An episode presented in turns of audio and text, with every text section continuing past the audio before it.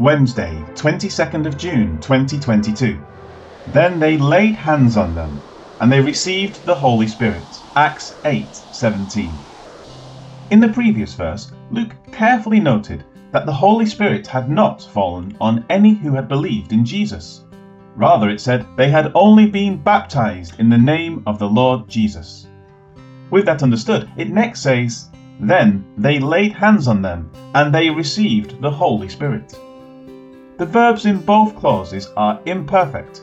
It more precisely reads, Then they were laying hands on them, and they were receiving the Holy Spirit. This is important because it leaves the number of believers in the area unrecorded, but it gives the sense of a large number. As the apostles laid their hands on each person, that person would then receive the Holy Spirit. With this in mind, the clauses can be evaluated beginning with, Then they were laying hands on them. It is the apostles, after having come down from Jerusalem, who were praying for them. Verse 8:15, meaning the people of Samaria. As they did, they then were laying hands on them.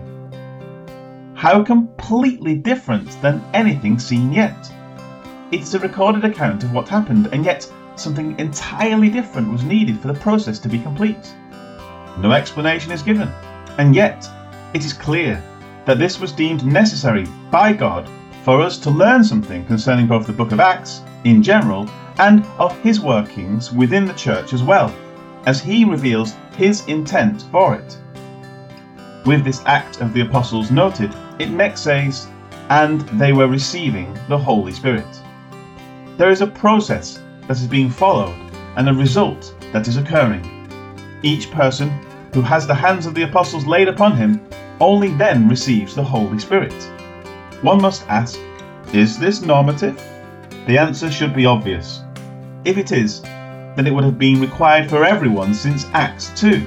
Further, it would continue to be needed throughout Acts. But in Acts 10, it will say, while Peter was still speaking these words, the Holy Spirit fell upon all those who heard the word. Acts 10:44. One must read the whole account to see the process that occurs there. But it is clear that what is happening now in Acts 8 cannot be normative. And more, it is almost wholly ignored by churches that hold to various accounts in Acts in a prescriptive manner. However, for those churches that do claim hands must be laid upon a person in order for him to receive the Spirit, various problems arise, such as 1. It ignores the other accounts where this process is not followed. 2. It assumes that the person laying the hands on another has apostolic authority, which he does not. 3. It leads to a convoluted theology that does not match what the prescriptive epistles clearly state. In Acts 10, a more thorough evaluation of the various differences between the accounts will be made. At that time, these things will be considered and the purpose for them will be explained. Life Application What has been the common denominator so far in the various accounts recorded in Acts, including in the manner of baptism? Consider this as you read and continue to explore the book we are being given insights into the redemptive scenario as it continues throughout history. As for the account in Acts 8, one can see the importance of properly translating verbs from the Greek. A few varying translations of Acts 8:17 say, Then laid they their hands on them, and they received the Holy Ghost. KJV. Then they began laying their hands on them, and they were receiving the Holy Spirit. NASB.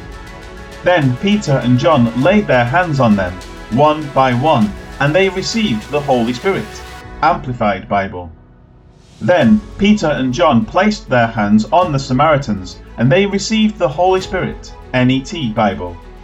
Then were they laying hands on them, and they received the Holy Spirit. YLT. Then they were laying hands on them, and they were receiving the Holy Spirit. CG. Some introduce words to provide clarity of the subject. The Amplified Bible gives a fuller explanation of the process. Instead of directly translating what is happening, the explanation gives the mind time to consider what is being said.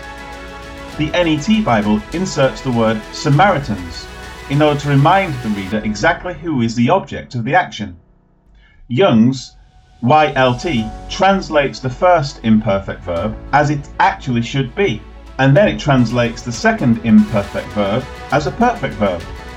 The final translation most closely follows the Greek, but it includes the word the before Holy Spirit, as is needed in the translation. The words are mostly understandable from any of the translations. The extra words may help with clarity if they are rightly inserted. The explanatory insertions can be useful for a reader who is new to the passage, who just needs help understanding it.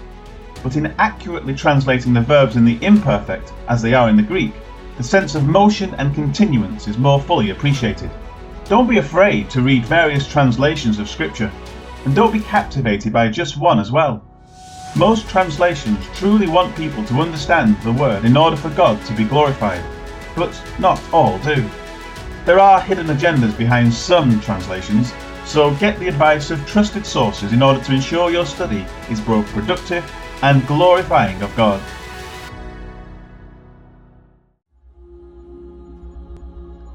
What a gift your word is, O God! Thank you for it, and thank you that we can have a more intimate relationship with you as we search it out, consider it, and apply it to our walk before you. Praises to you for revealing yourself to us in this superior word. Amen.